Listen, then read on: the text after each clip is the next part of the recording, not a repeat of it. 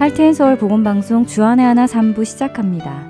주안의 하나 3부에는 절망과 낙심, 실패와 좌절을 겪을 때 주님을 바라보며 이겨낼 힘을 얻는 시간인 믿음의 연단과 박신일 목사님의 로마서 강의, 그리고 하나님과 대면하는 회복의 시간 김성준 목사님의 마주하기가 준비되어 있습니다.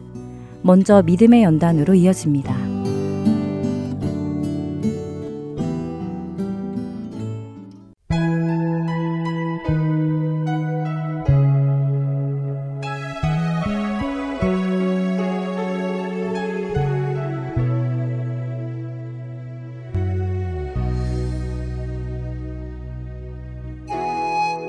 애청자 여러분 안녕하세요. 믿음의 연단 진행의 민경훈입니다.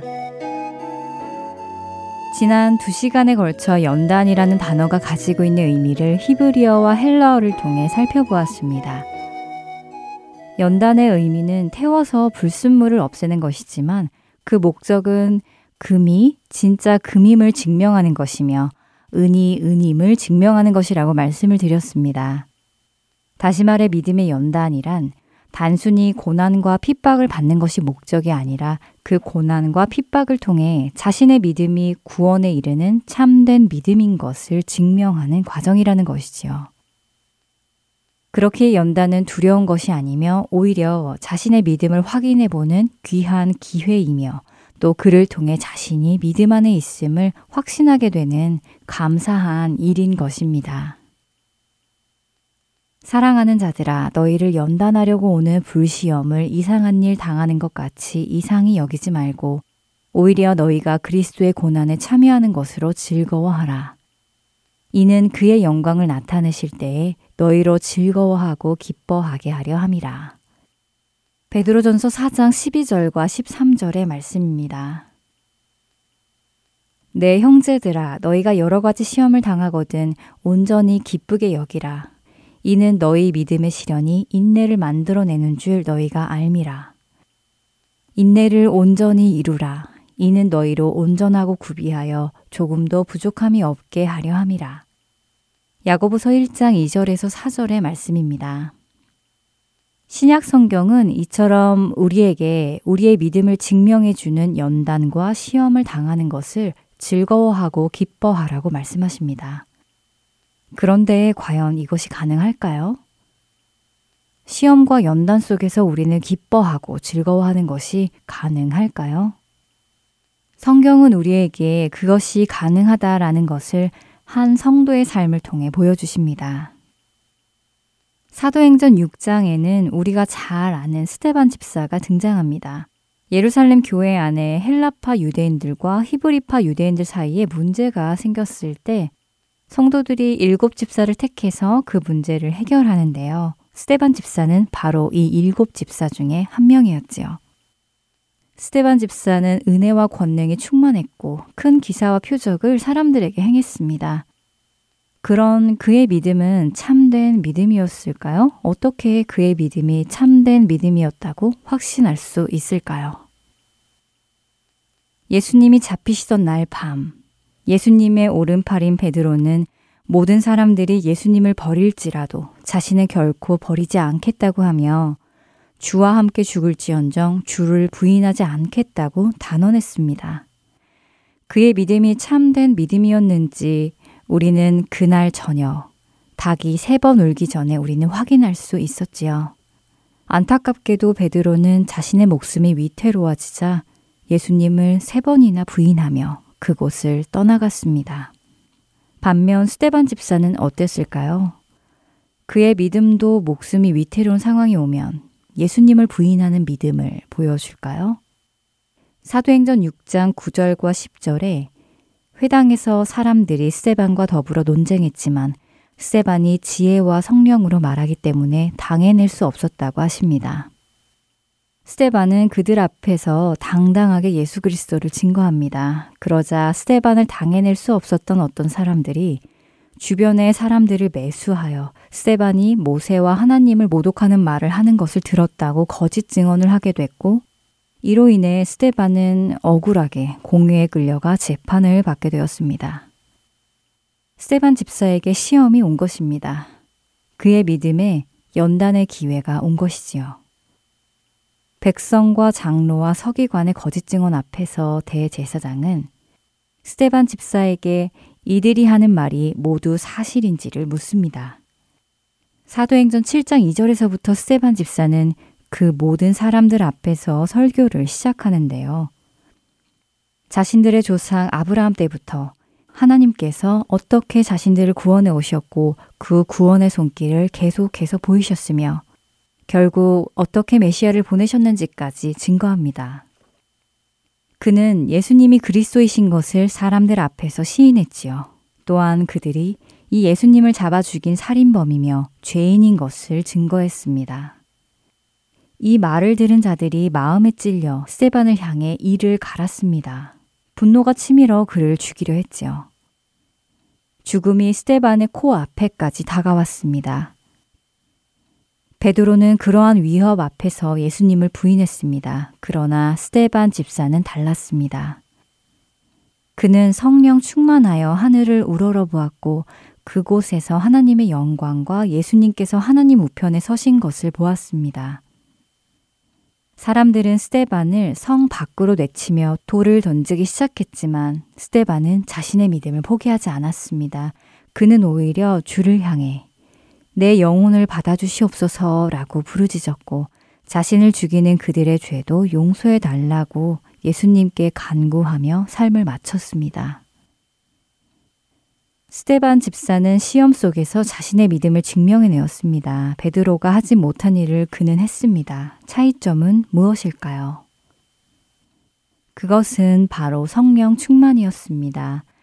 베드로가 예수님을 부인하던 날, 베드로는 아직 성령 충만을 경험하지 못했고, 훗날 베드로도 성령을 받고 성령 충만하게 되었을 때, 그도 예수님을 부인하지 않고 그가 말했던 대로 예수님을 따라 죽음에까지 갑니다. 이처럼 믿음의 연단은 우리의 믿음을 증명하게 해줍니다. 우리의 믿음이 구원에 이르는 참된 믿음인 것을 확인시켜 주지요. 누구든지 사람 앞에서 나를 시인하면 나도 하늘에 계신 내 아버지 앞에서 그를 시인할 것이라는 예수님의 약속의 말씀이 세반 집사의 삶 속에서 증명되었습니다. 연단을 통해 우리 각자의 믿음이 증명되기를 소망하며 믿음의 연단 오늘 이 시간 마치겠습니다. 저는 다음 주에 다시 찾아뵙겠습니다. 안녕히 계세요.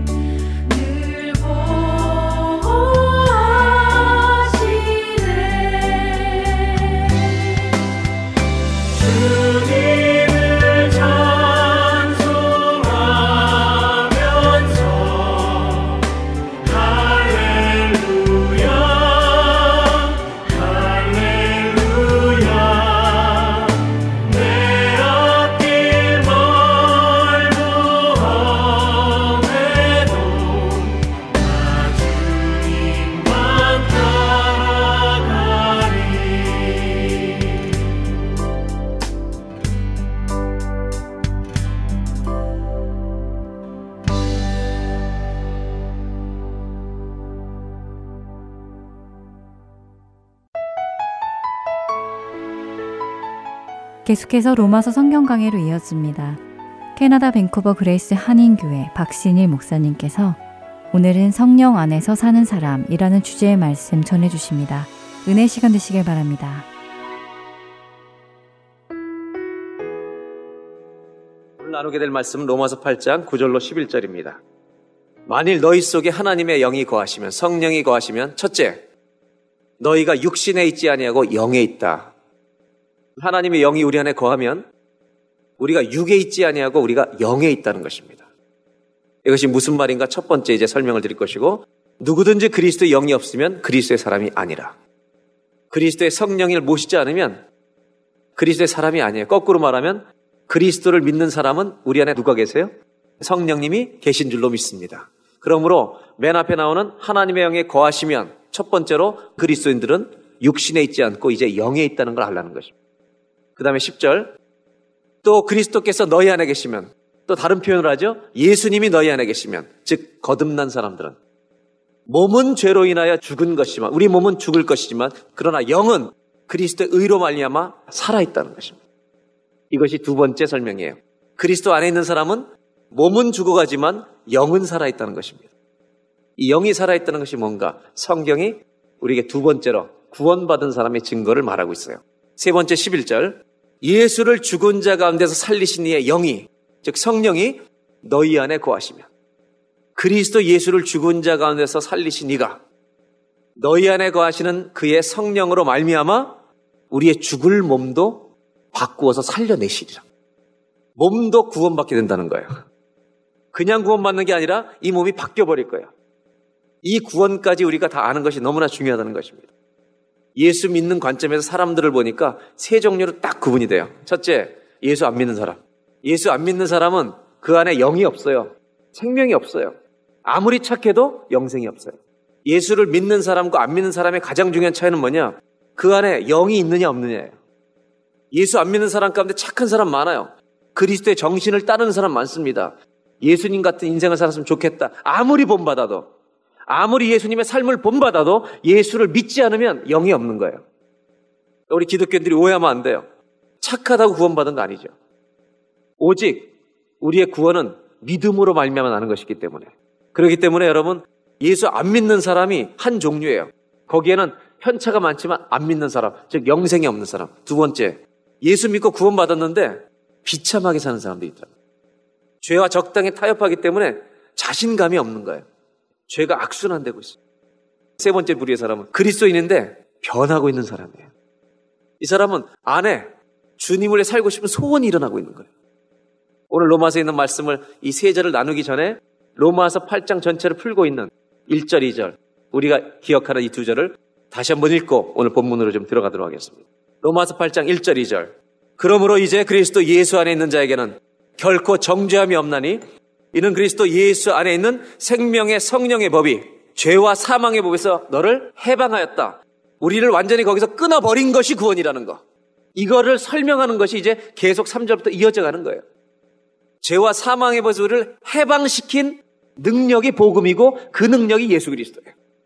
더 이상 지식으로 믿는 믿음이 없기를 바랍니다. 이 복음의 능력으로만 우리가 구원되는 거죠. 점점 구원 알아갈수록 저는 행복해요. 왜 행복하냐면요. 의롭게 살고 싶은 소원이 자꾸 제 안에 있는 거예요. 하나님이 원하시는 대로 살고 싶은 소원이 자꾸 제 안에 들어오니까 점점 더 행복해지는 거예요. 그게 왜 그런가? 복음 때문에 그렇다는 거예요. 예수 그리스도 때문에. 점점 주님을 알아가는 거예요. 앞으로 저는 더 알고 싶어요. 이 주님의 심장까지 알고 싶어요. 그렇게 알아갈수록 우리에게 어떤 일어나느냐? 변화가 반드시 일어나요. 주님으로 살고 싶은 소원이 불처럼 일어날 거라고요. 이 불을 헛들이는, 마구 헛들이는 우리 교회가 되길 바랍니다. 그것이 구원의 감격이에요. 그렇기 때문에 그리스도 안에 있다, 성령 안에 있다. 이것은 오늘 성경에 로마서 8장 9절로 11절에 딱 세 가지로 설명하는데 이 세 가지 내용을 다시 한번 우리가 읽어가면서 이 말씀이 또 깨달아지고 이 말씀이 깨달아지는 것으로 끝나는 게 아니라 깨달아지면 사라질 거예요, 이 말씀이. 사라지는 축복이 저와 여러분들에게 있기를 바랍니다. 이 말씀 듣고 죄를 버릴 사람이 있을 줄로 믿습니다. 로마서 8장 9절 말씀 다시 봅니다. 만일 너희 속에 하나님의 영이 거하시면 하나님의 영, 그리스도의 영, 성령 다 똑같은 말이에요. 성령은 예수님께서 보내시는 그리스도의 영이고 하나님 보내신 하나님의 영이고 그리고 그 개체 이름이 성령이세요. 그래서 하나님의 영, 그리스도의 영, 성령은 다 같은 말이에요. 그래서 만일 너희 속에 하나님의 영이 거하시면이라는 말은 구절의 끝부분에 누구든지 그리스도의 영이 없은 그리스도의 사람이 아니라 그러므로 맨 앞에 나오는 말은 만일 너희 속에 하나님의 영이 거하시면 첫 번째 나타난 증거가 뭐냐? 죄사함만 받고 그냥 천국에 간다. 이걸로 끝나는 것이 구원이 아니라 너희가 이제는 육신에 있지 아니고 영에 있나니. 육신 안에만 있지 않는다는 거예요. 그렇다면 이 말은 무슨 뜻이냐? 육신에 있다는 말이 무슨 말인지 이해해야만 이 말이 육신에 있지 않고 영에 있다는 말이 이해가 되는 거죠. 육신에 있다는 건 뭐냐? 쉽게 얘기하면 이런 거죠. 예수님이 내 안에 들어오지 않으면 영적인 것은 생각할 수 없어요. 세상의 지식이 나를 다 지배합니다. 이 세상에서 배운 모든 유괴 것들이 나의 인생을 전부 다 지배하기 때문에 많은 사람들이 예수를 만나지 못하면 내 인생의 소망이 나의 성공이에요. 내 소원을 이루는 것이 내 인생의 목표가 되어버려요. 예수를 모르는 사람은 전부 다 그렇게 사는 겁니다. 육신의 것으로 가득 찼어요. 세상의 지식이 나를 지배하는 삶을 살게 된다는 거예요. 그래서 7장 5절의 말씀을 보면 이렇게 말하고 있습니다. 육신에 있을 때는 율법으로 말미암는 죄의 정욕, 율법으로 말미암아 죄를 깨닫게 됐는데 그 죄의 욕심과 정욕이 우리 지체 중에서 일어나서 막 역사해서 우리로 사망을 위하여 열매를 맺게 하였더니 그러니까 우리가 예수를 모시지 않으면 육의 열매를 맺는 삶을 살 수밖에 없는 거예요. 죄를 이길 수가 없어요. 가장 강력한 권세가 내 인생의 죄가 돼버린 거예요. 죄가 지배하는 인생 가운데 살아갈 수밖에 없어요. 그래서 영어 성경에 보면 우리가 sinful nature, 죄의 본질에 의해서, 본성에 의해서 우리가 조절되는, 지배받는 삶을 살아갈 수밖에 없다는 거죠. 이것이 육신에 있다는 것의 특징이에요. 예수를 만나지 못하면 죄의 지배 아래서 벗어날 수가 없어요. 세상의 지식으로 가득 차버려요. 이것만을 생각하는 거죠. 그래서 내 인생의 목적은 내가 잘 되는 거죠. 죄도 은밀하게 다 주죠. 어떤 사람은 죄를 자랑하기까지 해요. 그런 인생밖에는 살 수가 없다는 거예요. 그렇다면 육신에 있지 않고 영에 있다는 말은 뭐래요? 예수님이 들어오면 세상 지식이 아닌 지식이 내 안에 들어온다는 거예요. 내 인생이 내 소원을 이루는 게 꿈이었는데 이런 생각이 아니라 하나님의 소원을 이루고 싶은 지식이 들어오는 거예요. 영의 소원, 성령의 소원이 내 안에 싹 트기 시작하는 거예요. 아니, 들어와 버렸어, 이제. 사람마다 차이가 있을 뿐이에요. 그것이 영에 있다는 말이에요. 그래서 어느 정도냐? 점점 더 내 몸에 대해서, 내 인생에 대해서 내 자신이 돌아보게 되는 거예요. 세상의 풍속을 쫓던 내 삶의 과거에 대해서 이제는 거절하고 싶은 소원이 막 내 안에 일어나요. 이거 아닌데 이런 생각들이 자꾸 일어나요. 왜? 영에 있기 때문에. 성령이 내 안에서 역사하고 계시기 때문에. 그래서 고린도전서 6장 19절로 20절에 보면 사도 바울은 이걸 이렇게 표현하죠.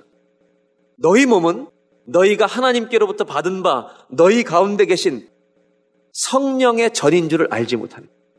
그러니까 예수님이 들어오시게 되면 우리 안에 어떤 마음이 생기냐? 성령님을 모시고 산다는 생각이 다 있는 거예요. 이것이 우리 안에 지배하고 있어요. 그러므로 너희는 너희의 것이 아니라 예수의 피값으로 산 것이 되었으니 그런즉 너희 몸으로 하나님께 뭘 돌려라? 영광을 돌리라. 영적이라는 말은요. 내 몸으로 하나님께 영광 돌리고 싶은 성령님의 소원이 내 안에 시작된 삶이 일어난 거예요. 그래서 여러분 부담스러운 거예요. 내 몸에 누가 계세요? 성령. 하나님을 마음 아프게 하는 일들이 점점 부담스러워져요. 왜? 내 안에 영이 살아 계시기 때문에. 성령이 들어와 계시기 때문에. 그래서 내 인생의 목적이 바뀌어가는 거예요. 내 소원을 이루고 싶은 것이 내 인생이었는데 이제는 하나님의 소원을 이루어드리는 도구가 되고 싶은 거예요. 너희 몸이 성령의 전인 줄 알지 못하느냐? 이거보다 더 놀라운 말씀. 요한복음 14장 23절에 예수님이 하신 말씀이에요. 예수께서 대답하여 그랬어요. 사람이 나를 사랑하면 이제 내 말을 지킬 텐데 내 아버지께서 저를 사랑하실 것이요. 성부, 성자, 성령 우리가 저에게 와서 거처를 저와 함께 하리라. 거처를 저와 함께 하리라. 이게 영어 성경의 노란 글씨를 보세요. 성부, 성자, 성령님 그분을 세 분이 우리가 예수님이 우리래요. We will come to him. 예수 믿는 자에게 우리가 오셔서 and make our home with him. 우리 몸을 우리 몸을 주님의 집이 되게 하신다는 거예요. 여러분 구원이 뭔지 아세요? 우리 몸을 주님의 뭐가 되게 하세요? 전 이 말이 너무 영어로 좋아요. Make our home. 우리 몸을 make your home 되게 하시는 게 아니라 주님이 make our 우리 집이 되게 하신다는 거예요. 부담스럽죠 좀. 여러분 집에 돌아가실 때 집에 누군가 있으면 문을 두드려나 초인종을 누르잖아요. 그 사람이 있기 때문에 이렇게 들어가잖아요. 전 이런 생각을 해봐요. 주님이 우리 집에, 내 몸에 들어와서 주님의 집을 만드신대요. 우리가 주님을 이렇게 웰컴하고 있냐. 구원은 내가 죄 사함 받고 천국 가는 것만이 구원이 아니라 이제 예수님이 내 안에 들어오셔서 내 몸이 주님의 집이 되게 하시는 것이 구원이에요. 이게 얼마나 많이 지금 수리돼야 돼요. 주님 모셔야 되니까. 이것도 끊고 저것도 끊고. 끊을 게 너무 많은 거예요. 그렇게 해서 주님이 원하시는 집이 되어가는 게 구원이라고 성경은 말하는 거예요. 그러므로 구원은 뭐냐?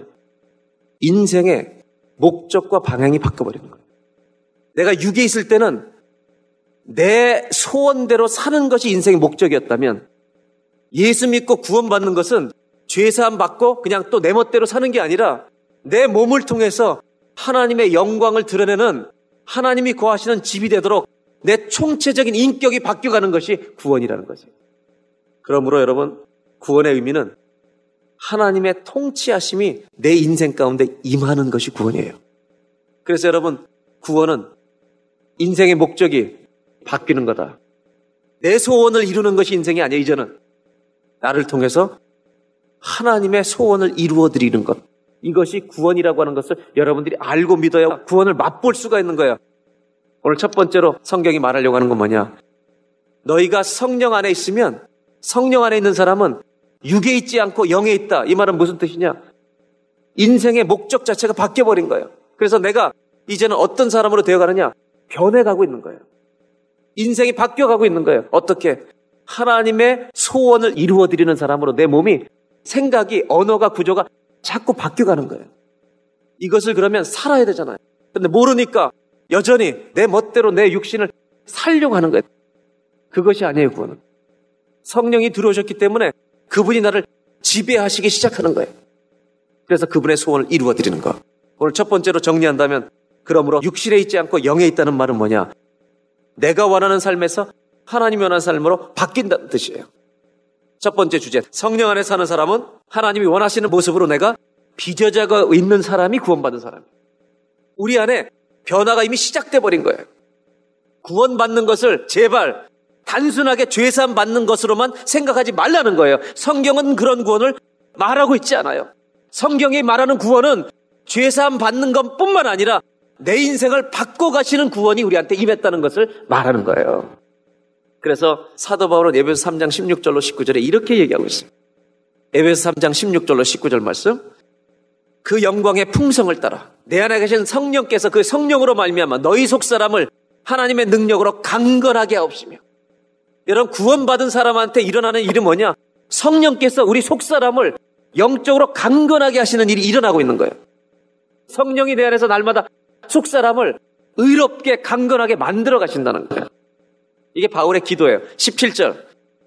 믿음으로 말미암아 그리스도께서 너희 마음에 계시게 하옵시고 너희가 사랑 가운데서 뿌리가 박히고 터가 굳어져서 점점 건고해져서 여기서 끝나는 게 아니에요. 18절, 19절. 능히 모든 성도와 함께 지식에 넘치는 그리스도의 사랑을 알아서 그리스도의 사랑을 아는데 얼마나 놀라운 걸 아냐? 그분의 사랑의 넓이와 길이와 높이와 깊이가 어떠함을 깨달아 하나님의 모든 충만하신 것으로 너에게 충만하게 하시기를 구하노라. 하나님의 사랑 깊이를 모르면 충만함을 못 누리는 거예요. 근데 그 구원의 사랑의 넓이와 깊이와 높이와 크기를 안다 그러면 우리 그 사랑에 푹 빠져버리는 거예요. 이 사랑에 잠기게 되면 우리가 어떤 은혜가 임하게 되느냐? 내 인생 가운데 하나님의 영광을 드러내는 변화의 열매가 맺혀지는 것입니다. 이것이 성경이 말하는 구원이죠. 그렇기 때문에 여러분, 복음보다 감격적인 건 이 세상에 없어요. 복음보다 더 큰 기쁨은 이 세상에 없어요. 제가 광주에서 집회를 할 때 이제 식사를 하게 됐는데 특별히 그 원로 목사님 네 분과 식사를 같이 하게 됐어요. 원로 목사님이랑 사모님이 그런 얘기를 하시더라고요. 요즘은 한국에 연속극의 주제가 불륜이래요. 연속극의 주제가 불륜이다 보니까 그 불륜이 가정에 침투한다는 거예요. 교회 안에도 침투해요. 제가 그분들하고 이런 얘기를 나눴어요. 그럼 교회에서 불륜을 어떻게 할 거냐고. 교회가 죄에 너무 friendly 하다는 거예요. 우리 교회 안에 불륜이 생기면 어떡할 거냐고요. 저는 답은 하나여야 된다고 생각해요. 답은 딱 하나예요. 주님이 원하세요, 안 원하세요? 우리가 그리스도의 영 안에 있잖아요. 그러면 불륜 사실이 우리 교회에 알려진다면 그 집에 신방을 제가 가든지 아니면 그분과 관계되는 영적인 도움이 되는 분들을 보내서 그만두라고 권면해야 된다고 생각해요. 성경적으로 권면해야지. 그만두라고. 두 번째, 그래도 안 그만두면 성경대로 징계해야 돼요. 우리 교회에서 나가야 돼요. 저는 우리 교회에 이렇게 말씀드리고 싶어요. 거룩을 지켜내지 못하면 복음의 능력이 없어요. 저는 그 목사님과 대화를 나누면서 한국 교회가 취해야 될 길은 하나밖에 없다. 그건 예수님께서 말씀하신 성령의 길밖에 없어요. 한국 사회가 연속극 때문에 불륜에 빠져 있대요. 교회 교인들이 불륜의 영향을 받는데 여러분 교회는 그런 건 아니잖아요. 우리 교회는 불륜을 용납하지 않는 교회가 되길 바랍니다. 절대로 안 돼요. 간음을 용납하면 안 돼요. 구원은 그렇게 하라고 구원 주신 거 아니에요, 절대로. 간음을 떠나라고 구원 주신 거지. 불륜 같은 짓 하지 말라고 구원 주신 것이지. 그것만이 아니에요. 언어, 우리의 모든 정말 거짓말하는 작은 죄까지도 자꾸 여러분 끊어버리는 그것이 구원이에요. 그 구원을 누려야 돼요. 구원을 맛봐야 돼요. 왜? 그리스도 안에 있는 사람은 육에 있지 않아요. 이제 영에 있나니. 예수께서 역사하시는 삶 안에 우리가 들어와 버린 거죠. 질질 끌지 마시라는 거예요. 하나님께서 원하시는 구원은 이런 구원을 이루는 거예요. 성경에 주신 구원은 그런 구원을 주신 것이지 구원받고 죄를 붙들고 계속 엔조이하는 그거는 성경이 우리에게 주시려고 하는 구원이 절대로 아니라는 거예요. 성경이 말하는 구원을 맛보시고 누리시고 체험하셨어. 우리가 가는 곳에 죄가 떠나가는 죄에 friendly 하지 말고 주님과 friendly한 그래서 여러분 거룩해지는 축복이 저와 여러분들의 있기를 주의 이름으로 기원합니다. 이것이 성경이 말하는 구원이잖아요. 그럼 교회는 그 구원을 얘기해야 될 거 아니에요. 교회가 거룩을 지켜내지 못하면요. 복음의 능력을 상실하게 돼요. 저도 예수 믿고 모태신앙으로 쭉 자랐지만 변화되어 온 거예요. 넘어질 때도 있었어요. 쓰러질 때도 있었어요. 그러나 점점 더 이제는 그렇게 살고 싶지 않는 성령의 소원이 점점 커지는 그런 믿음의 나무가 되어 갖고 있음에 저는 너무나 감사한 거예요. 교만한 얘기가 아니에요. 겸손하고 싶어요. 그러나 정말로 저는 제 마음속에 죄 가운데 있는 형제들 보면 답답하고 안타까워 사는 말이에요. 구원의 목적이 뭐냐면 그리스도가 우리를 찾으셔서 죄와 사망의 노예 속에 살던 우리들을 찾으셔서 건져내셔서 의의 열매를 맺는 사람으로 바꾸려고 우리를 구원하신 거잖아요. 로마서 7장 4절 우리가 기억했던 말씀 그러므로 내 형제들아 너희도 그리스도의 몸으로 말미암아 율법은 없어진 게 아니에요. 율법은 살아 있어요.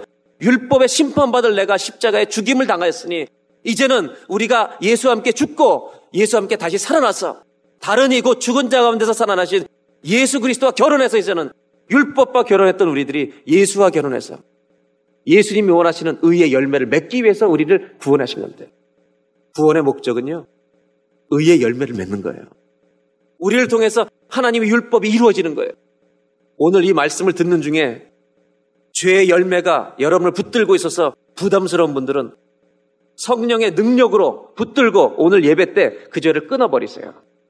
그리고 감격스러운 신앙생활로 돌아오세요. 하나님이 원하시는 구원은 바로 뭐냐? 예수 안에 있는 것, 성령 안에 있다는 말은 육에 있지 않고 영에 있다는 말이에요.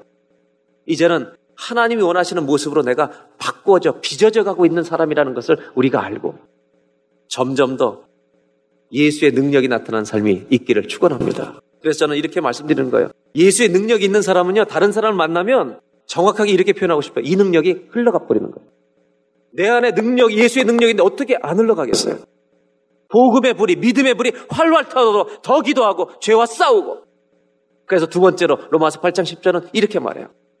또 그리스도께서 너희 안에 계시면, 즉 예수 믿는 사람은 성령 안에 있는 사람은 몸은 죄로 인하여 죽은 것이나 영은 의를 위하여 산 것이니라. 이게 무슨 말인지 이해하시려면 뒤집어서 이해하시면 돼요.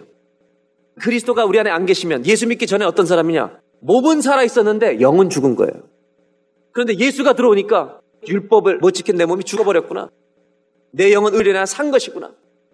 여러분 성령이 내 안에 들어와서 내 영을 죽은 영을 살리신 거예요. 하나님이 아담을 창조하실 때 아담은 영생을 얻는 존재로 창조하신 거예요. 하나님이 생기를 불어넣으셔서 살아있는 영이 되었어요. 근데 선악과를 먹으면 정령 죽으리라. 그랬을 때 선악과를 먹는 순간에 어떤 일이 일어났어요? 그의 영이 죽어버린 거예요. 영생하지 못하는 존재로 죽어버린 거예요. 그리고 우리 몸도 죽을 수밖에 없는 흙으로 돌아가는 존재로 끝나버린 거예요. 첫사람 아담은 자기가 생명을 살릴 수가 없어요. 생명을 받아야만 살 수 있는 living being, 살아있는 영이 되었으나 죄를 범함으로 그 영이 죽어버렸어요. 그런데 마지막 아담 예수 그리스도는 살려주는 영, life giving spirit, 살려주는 영이 되었나니. 그러니까 우리가 예수를 믿을 때 죽은 내 영을 주의 성령으로 말미암아 살리셔서 내 영이 살아났기 때문에 여러분 우리가 하나님 나라에 들어가서 영원한 영생에 얻는 존재로 살아가는 예배에 참여하는 천국 백성이 되는 거예요. 이것이 영원한 생명을 얻은 거란 말이에요. 그런데도 불구하고 우리 몸은 어떻게 됐다? 아담 때 들어온 사망의 씨가 들어와 있기 때문에 우리 몸은 죽어요. 그래서 너희 허물과 죄로 죽었던 너희를 살리셨다는 얘기가 에베소 2장 1절에 구원받은 자에게 이루어지는 말씀이에요. 죽었던 우리를 살려내신 것이 구원이라는 거죠. 그렇다면 우리 그리스도의 현재 상태는 뭐냐? 우리가 죄삼을 받았다면 우리 몸도 살아야 정상이에요. 그래야 구속이잖아요. 우리 육신의 몸이 죄삼을 받았다면 우리 몸이 살아나야만 구원이에요. 그런데 성경은 우리 몸은 죽은 거래요. 왜? 우리 육신의 몸은 아담이 범죄했을 때 이 육신이 죄의 사망의 씨앗이 여기 들어와서 이 육신은 죽을 것이 돼버린 거예요. 그러나 영은 살아있어요. 예수 믿기 전에는 육이 죽은 걸 몰라요. 그러니까 육이 살아있는 줄 알아, 자기가. 그리고 영은 죽어 있는 거예요. 그런데 예수 믿으면 육은 죽은 걸 알고 내 영이 산 거란 거예요. 그렇다면 성경은 뭘 얘기하느냐? 예수 믿고 죄산 받을 때 우리 몸의 완전한 구원이 몸까지 이루어진 게 아니라는 거예요. 이 몸은 죽어요. 그럼 어떻게 구원이 일어나느냐? 이 육신의 몸이 부활의 몸으로 바뀔 줄로 믿습니다. 이것이 완전한 구원이에요. 이거는 그 다음 11절에 나와요. 그렇다면 여기서 말하는 육이 죽고 영이 살았다는 말은 뭐냐? 이런 뜻이죠. 내 육신의 것들, 나를 지배하던 죄는 내 인생에서 이제 죽어버리고, 나를 지배하는 내 인생의 주인은 이제는 더 이상 죄가 아니라 하나님의 성령이 내 인생의 주인 되었다는 걸 말하는 거예요. 로마서 5장 21절에서 이렇게 말하고 있죠. 구원받았다는 건 뭐냐? 내 몸이 죄가 주인 되는 것을 더 이상 용납하지 않는다는 말이에요. 영이 살아있기 때문에 성령이 주인 되는 삶으로 바뀌는 거죠. 한번 따라 하실까요? 구원은 인생의 주인이 바뀌는 것이다. 내가 예수 믿기 전엔 내 주인이 뭐였어요? 나요. 죄가 내 주인이었어요. 근데 예수 믿고 나선 뭐가 주인이에요? 은혜가 주인이에요. 성령이 왕노릇하는 것이 시작된 거라는 거죠. 여러분 학생 시절에 친구 집에 놀러 가잖아요. 재밌게 놀려 친구들하고 막 시끌벅적하게 노는데 저녁 때 아버지가 오세요. 그죠? 너무 시끄러우니까 쟤들 뭐해? 그러니까 어머니가 얘기하죠. 애들 친구 와서 놀고 있다고. 이제 저녁 됐으니까 집에 가라 그래. 그럼 어떻게 해야 돼요? 다 가야지. 그럼 누가 주인이에요, 그 집에? 아버지가 주인인데 주인이 하는 말에 들어가는 거예요. 왜냐하면 자기 집에 하니까 나가야지. 한번 여쭤볼까요? 여러분의 인생에 죄가 놀러 오면 어떡하세요, 여러분? 그러면 어떤 성도는 이렇게 얘기해. 야, 너무 반갑다. 너 너무 오랜만이다. 환영한다.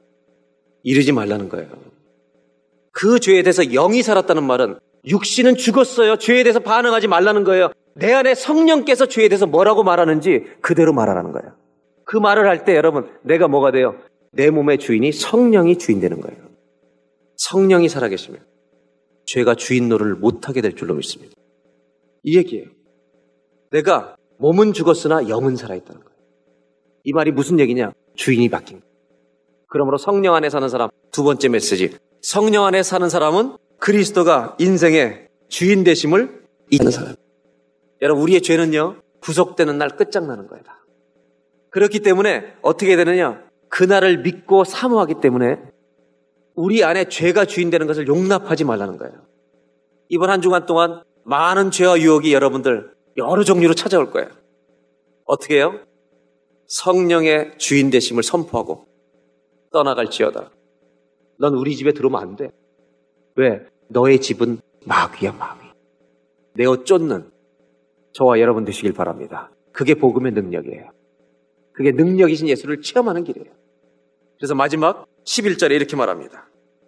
예수를 죽은 자 가운데서 살리신 이의 영이 너희 안에 거하시면 역시 성령이 너희 안에 거하시면 그리스도 예수를 죽은 자 가운데 살리시니까 너희 안에 거하시는 그의 영으로 말미암아 너희 죽을 몸도 살리시리라. 여러분 저는 이게 감격적인 복음이라고. 많은 성도들이 이걸 못 누려요. 우리 몸이 죽을 몸이 부활의 몸으로 영화로운 몸으로 주님 바뀌어지는 것이 구원이에요. 사망의 씨가 들어온 몸은 육신은 죽는데 우리 몸이 영적인 존재일 뿐만 아니라 우리가 부활의 몸으로 변형돼 천국에 들어가는 거예요.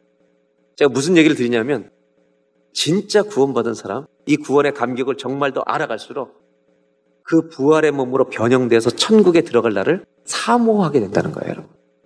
많은 그리스도인들이요, 부활의 몸으로 변형돼 천국 갈 날을 망설이고 있어요. 왜? 이 땅이 천국이니까. 근데 정말 구원받은 사람은요, 그날을 사모해요. 차라리 내가 하나님의 나라에 들어가는 것을 정말 더 원한다는 바울의 고백을 깨닫게 되는 거예요. 그래서 여러분, 죽음을 두려워하지 않는 신앙까지 우리가 갖게 되기를 축원합니다. 죽음이 끝이 아니라 죽음을 통과해서 죽음을 이기고 부활해서 영화로운 나라에 들어가야 되는 것. 고린도후서 5장 1절에 이렇게 말하고 있어요. 하나님께서 지으신 집, 곧 손으로 지은 것이 아니요 하늘에 있는 영원한 집이 우리에게 있는 줄 아나니. 여러분, 우리의 육신의 집이 무너지면 영의 집이 지어지는 거예요. 이 몸이 부활의 몸으로 바꿔 주셔야만 그것이 완전한 구원의 완성이에요. 하나님께서 우리에게 주신 속죄라고 하는 것은 완전히 이루어지는 거예요. 어떻게 이루어지냐? 이 몸까지 부활의 몸으로 완전히 바뀌어서 천국에 참여하게 되는 이 구원. 그래서 여러분, 저와 여러분 안에 천국을 사모하는 마음이 있기를 바래요. 오늘 가도 좋아요? 제가 정말 말씀드리고 싶은 거는 오늘 천국 가고 싶은 마음이 우리 안에 있어야 된다는 거예요. 그게 구원인 거예요, 여러분. 그 구원은 그만큼 감격적이고 놀라운 거예요. 세 번째 마지막 결론입니다. 성령 안에 사는 사람 어떤 사람이냐? 우리 죄의 몸이 영화로운 몸으로 구속될 것을 바뀔 것을 기다리는 사람이기 때문에. 그래서 어떤 삶을 살게 되냐? 내 몸이 영화로운 몸으로 바뀔 것이기 때문에 이 몸으로 죄 짓고 싶지 않은 거예요. 집회 갔다가 청년들이 아침을 좀 먹자 그러더라고요. 아침을 먹었어요. 젊은 사람들 만나서 왜 만나자 그랬냐 했더니 청년들한테 줄 말씀을 좀 달라는 거예요. 어떻게 청년의 시대에 살아야 되는지. 제가 청년들한테 제가 뭐라 했는지 아십니까? 너희 때는 본능이 신앙보다 세다. 신앙은 본능을 초월할 수 없다. 그러나 청년의 때, 청년의 때 복음의 능력을 붙들어야 된다. 그러면 인생은 청년 때부터 바뀌어지죠. 왜 부활의 몸을 사모해야 되는지 아세요? 내가 천국의 부활의 몸으로 변화될 걸 아는 사람은 이 몸을 절대로 죄악 가운데 함부로 내주지 않는 거예요. 오늘 이 예배 가운데 청년들이 있다면 오늘 성령님이 여러분들을 인쳐주시기를 축원합니다. 여러분의 몸이 본능에 놀아나도록 허락하지 말고 얼마나 청년 때 유혹이 많아요. 그냥 길거리가 죄잖아요. 예수 믿고 안 믿고 교회를 다니고 안 다니고 다 픽픽 쓰러지는 세대예요. 성경은 이렇게 말해요. 우리 몸을 부활의 영원한 몸으로 바꾸시는 것이 구원의 완성이라는 거예요. 그렇다면 그날을 사모하는 우리들이 이 몸을 어떻게 다뤄야 되겠냐? 여러분 죄와 피 흘리기까지 싸우는 거예요. 성령님이 내 안에 거하신다는 걸 믿고 죄를 용납하지 않으려고 애씁니다. 그렇게 10년을 살면 10년 뒤에 전혀 다른 사람이 나오는 거예요. 하나님의 인물들이 나오는 거죠. 구원은 인생의 미래가 바뀌는 거예요. 세 가지. 구원은 인생의 목적이 바뀌어요. 구원은 인생의 주인이 바뀌는 거예요. 세 번째 구원은 인생의 미래가 부활의 몸으로 바뀌는 거예요. 그날을 사모하시면서 이번 한 주간 동안 죄가 올 때 성령님의 이름으로 대적해서 죄가 주인 되지 못하게 하는 거룩한 구원을 누리시는 저와 여러분 되시기를 축원합니다.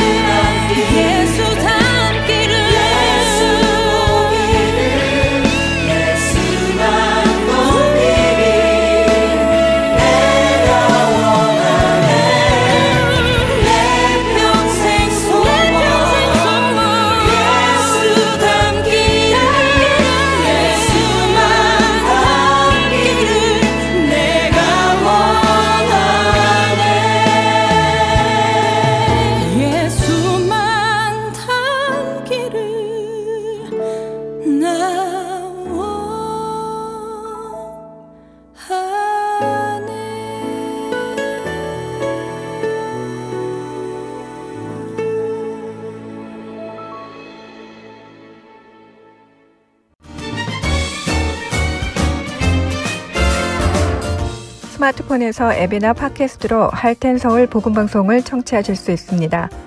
아이폰을 쓰시는 분들은 앱스토어에 가셔서 Heart and Soul이라고 입력하신 후 다운받으실 수 있고요. 안드로이드 폰을 사용하시는 분들은 플레이 스토어에서 같은 방법으로 다운받으시면 되겠습니다. 팟캐스트 사용자들은 검색창에서 Heart and Soul 방송을 검색하신 후 다운받으시면 됩니다. 자녀들을 위한 방송도 따로 구분하여 들으실 수 있도록 되어 있습니다. 팟캐스트에서 할텐 서울 키즈를 검색하시면 자녀들을 위한 방송에 직접 들어가실 수 있습니다. 이제는 CD에서뿐만 아니라 핸드폰으로 운전하며 또 산책하며 방송을 들으실 수 있습니다. 자세한 문의 사항은 사무실 전화번호 602-866-8999로 해주시면 됩니다.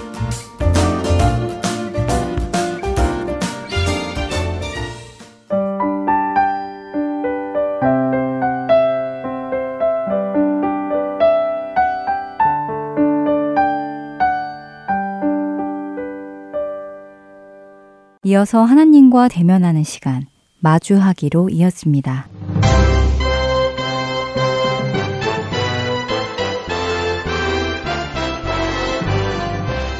애청자 여러분 안녕하세요. 우리의 문제를 가지고 하나님 앞에 나아가 하나님을 대면하며 치유받는 프로그램 마주하기 진행의 김성준 목사입니다. 지난주에는 중독에 관한 얘기를 나누며 엮이는 과정에서 부모로부터 받은 상처를 해결하지 못하면 쉽게 중독으로 갈 수밖에 없다는 사실을 알게 되었습니다. 그뿐만 아니라 이 상처의 문제는 치유자 되시는 주님과 마주하기를 통해서만이 해결될 수 있다는 것을 또한 알게 되었습니다. 오늘은 중독으로 가는 지름길인 충동성과 강박성에 대한 얘기들을 나누도록 하겠습니다. 부모의 충동적이고 강박적인 행위는 자녀들에게 지울 수 없는 상처를 입히게 됩니다. 왜 충동적인 행위를 하게 되냐고요? 엮이는 가정에서 자란 사람들은 심한 정서적 고통을 당하기 때문입니다. 육체적 학대를 당한다든지 성적인 학대를 당한다든지 아니면 부모가 자주 싸워서 심한 불안감을 경험한다든지 그러면 그런 고통스러운 감정을 벗어나기 위해 아이들은 강박감과 함께 충동적 행동에 빠져들기 쉽다는 겁니다. 학대도 일종의 중독 증상입니다. 학대도 중독성을 띠게 되는데 모든 중독은 충동적 행동에서 비롯됩니다. 알코올 중독이던 약물 중독이던 흡연 중독이던 음란물 중독이던 아니면 사람 중독, 음식 중독, 일 중독, 도박 중독, 운동 중독, 쇼핑 중독 등 모든 중독은 충동성과 강박성에 관련이 있습니다. 충동성과 강박성은 행위냐 생각이냐에 따라 약간의 차이가 있습니다. 행위가 반복될 때는 충동성이라고 하고 생각이 반복될 때는 강박성이라고 부르는데 이 둘을 하나로 쓰기도 합니다. 그런데 충동적 행동은 흐르는 강물처럼 전이되어져 간다는데 문제가 있습니다.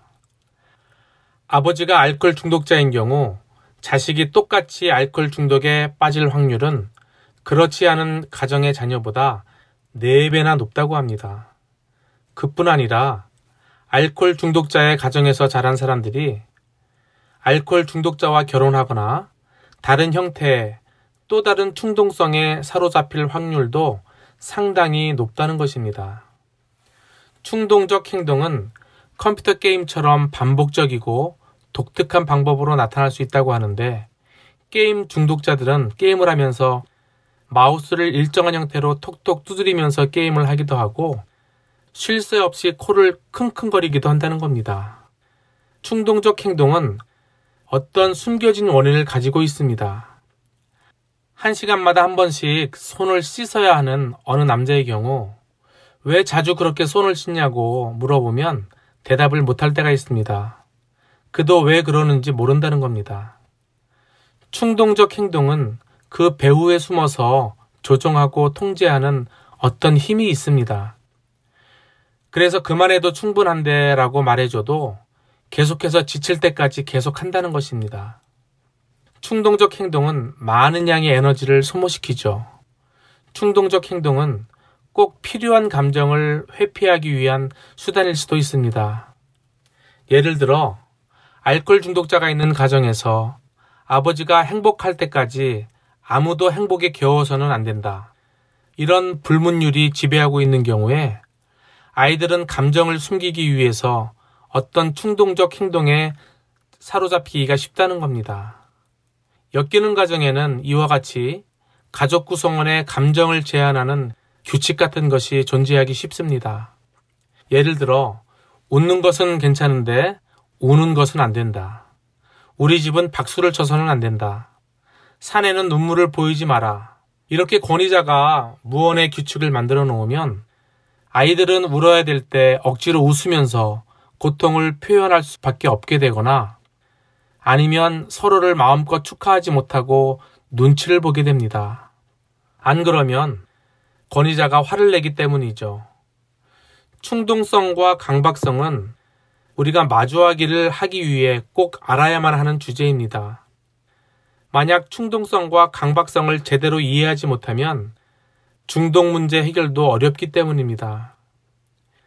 엮이는 가정의 산물 중인 하나인 충동적 행위가 부모 자신에게서 멈추지 않고 자식에게로 흘러간다는 리포트는 우리를 놀라게 합니다.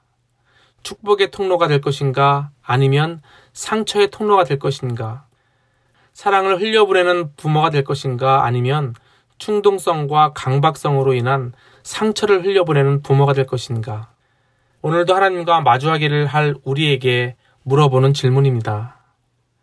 충동성과 강박성이 하나님의 역사를 방해한다는 것은 누구나 다 아는 사실입니다. 충동성에 빠진 사람이 하나님과 동행하는 것은 거의 불가능합니다. 충동으로부터 자유하지 않으면 강박으로부터도 자유로울 수 없습니다. 충동과 강박은 중독으로 가는 지름길이니까 수치심과 함께 반드시 해결해야 할 문제입니다. 그렇습니다.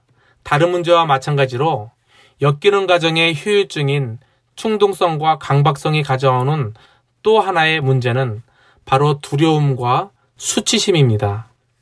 사례 하나를 소개하겠습니다. 다음의 사례는 우리에게 많은 것을 생각하게 해줍니다.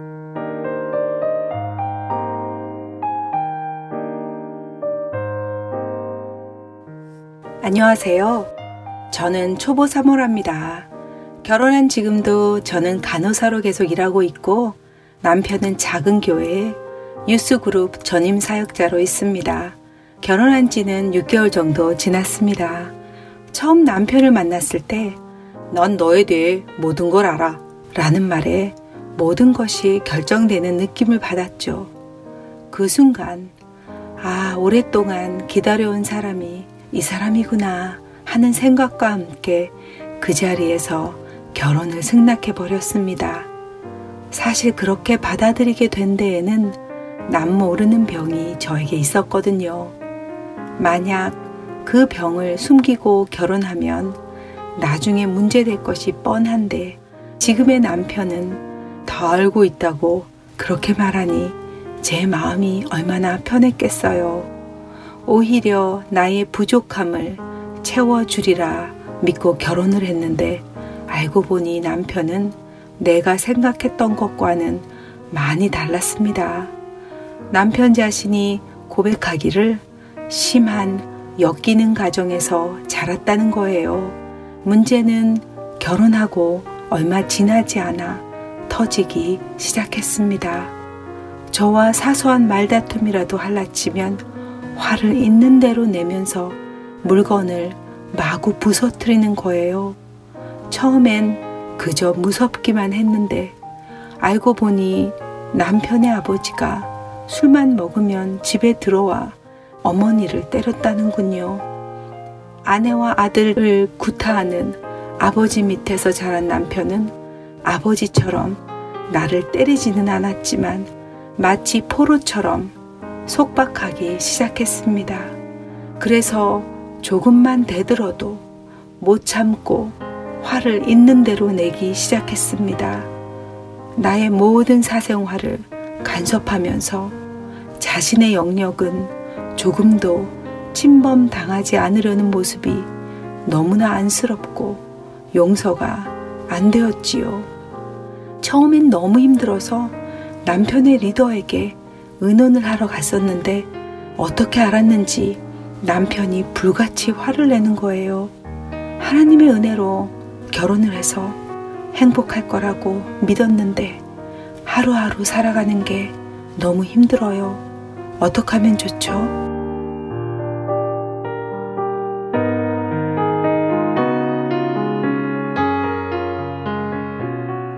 어떻습니까? 사역자의 아내가 되면 무조건 행복해질 수 있다고 믿었던 이 자매의 실수는 무엇입니까? 이 자매의 남편은 어떤 실수를 가지고 있습니까? 아내와 아들을 구타하는 아버지 밑에서 자란 이 자매의 남편이 제일 먼저 해야 할 일은 무엇입니까? 엮이는 가정이란 한마디로 말해서 가족 구성원들끼리 상처를 주고 상처를 받는 가정입니다. 엮이는 가정에서 자란 자녀는 커서 대부분 엮이는 가정의 부모가 됩니다. 가정 안의 엮이능성은 대를 이어 흘러갈 수 있다는 것이 이 자매의 사례뿐 아니라 성경에서도 잘 보여주고 있는데 대표적인 가정이 아브라함 가정입니다. 아브라함의 가게에 흐르는 영향력을 보면 아버지 데라가 가지고 있었던 우상숭배의 문제, 이민에 따른 문제, 성적인 문제가 바로 아브라함에게 흘러가 역시 거기서도 이민에 따른 스트레스와 기근에 따른 불안감으로 또 역이민을 하는데 겪는 정체성의 혼란으로 불임에 대한 문제, 학대에 대한 문제 등으로 나타나는가 하면 아들인 이삭 때에 이르면 거짓말, 불임, 편애, 심지어 에서에 대한 정서적인 학대로 이어집니다. 그뿐이겠습니까? 야곱에 이르러서는 거짓말, 편애, 여성 질환, 죽음과 학대의 문제, 이민에 대한 문제, 떠남 등의 문제가 놀랍게도 비슷비슷한 것들이 강물처럼 흘러가는 것을 볼 수가 있습니다. 엮이는 가정은 가정으로서의 제 기능을 다하지 못하는 가정을 말합니다. 하나님이 우리를 만드실 때는 충분히 사랑을 받으며 살도록 또 충분한 커뮤니케이션을 하며 살도록 만드셨는데 자녀에게 사랑 주는 일을 위임받은 부모가 제 기능을 제대로 잘 수행하지 못하면서 무수히 많은 문제가 발생하는 것입니다. 오늘 우리는 상처도 사랑도 흘러가는 속성이 있다는 것을 배웠습니다. 주고 싶지 않아도 내 안에 상처가 있으면 강물처럼 흘러가 자녀에게 영향을 미친다는 것도 확인했습니다. 오늘 함께 기도할 때 오늘 성령께서 강의를 통해 깨닫게 하신 점이 있다면 의사 되시는 하나님 앞에서 그 문제를 해결받으시기를 바랍니다. 의사가 나오라고 할 때 멈칫대지 마세요. 그분께 모두 토해내시길 원합니다. 이 세상에 역기능이 아닌 가정에서 자란 사람이 몇이나 되겠습니까? 부모가 충동적으로 살고 강박관념에 빠져 사는데 괜찮은 자녀가 몇이나 되겠습니까? 오늘 하나님을 마주하기 전에 이런 질문을 스스로에게 해보시기를 바랍니다. 나는 어떤 부모 밑에서 자랐는가? 그리고 나는 지금 어떤 부모인가? 아직 내 안에서 해결되지 않은 문제는 무엇인가? 내 안에 충동적이고 강박적인 요소는 물론 중독적인 요소는 없는가? 두려움이나 수치심은 없는가? 억눌려 있는 분노는 없는가? 아직도 용서하지 못한 사람은 없는가? 나는 어디에서나 감정을 표현하는 것이 자연스러운가? 자녀와의 관계는 좋은가? 그리고 자녀가 올때 나는 어떻게 대처하는가? 자녀가 상한 감정을 털어놓을 때 도와주는 방법을 알고 있는가? 만약 이런 질문들에 대해 성령께서 깨닫게 하시는 내용이 있다면 그걸 가지고 주님 앞에 내어 놓으시길 바랍니다. 마주하기는 우리가 알게 된 문제나 상한 감정을 주님 앞에 기도로 아뢰는 것입니다. 우리가 죄의 문제, 상처의 문제를 가지고 있어도 한번 구원받은 이상 하나님의 자녀로 인정받는 데는 변함이 없지만 깨끗이 하는 그릇에 성령 충만할 수는 없는 것입니다. 성령의 열매 대신에 육의 열매를 맺게 되는 비극을 되풀이할 수밖에 없다는 사실을 우리는 알아야 합니다. 사탄은 우리가 우리 스스로를 파괴하도록 부추긴다는 것을 잊지 마시기 바랍니다. 하나님께 이렇게 부르짖으며 나아가겠습니다. 하나님, 그동안 용서해야 할 사람을 용서하지 못하고 살아왔던 것 회개합니다. 오늘 주님을 마주할 때 성령의 능력을 입게 하여 주시옵소서 건강한 부모, 건강한 리더가 되어 상처가 아닌 은혜의 통로가 되게 하여 주시옵소서 함께 그렇게 이 시간 기도하겠습니다. you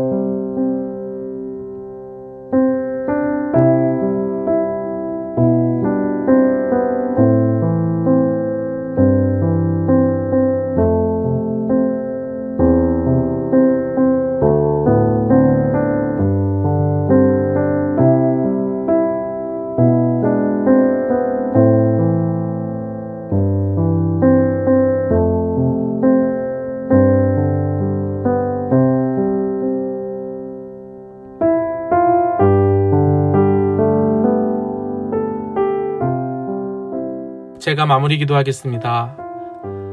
하나님, 우리 안에 있는 상처가 우리 자녀에게 흘러가지 않도록 저희를 인도하여 주시옵소서. 비록 우리가 엮이는 가정에서 자랐을지라도 주님 안에서 오늘도 새로워지기를 원합니다. 오늘도 강의를 통해 무엇을 하나님께 내어놓을지 말씀하여 주신 것 감사합니다. 저희가 지성소로 들어가 마주하기를 할 때 성령님께서 제 마음을 확인시켜 주시고 제 안의 문제를 해결하여 주시옵소서 흐르는 강물처럼 우리 가정에 흐르는 모든 역기능적인 것을 깨끗이 치워 주시고 그 모든 상처로부터 회복시켜 주시옵소서. 그리하여 상처의 통로가 아니라 복의 통로가 되게 하여 주시옵소서. 예수님의 이름으로 기도합니다. 아멘.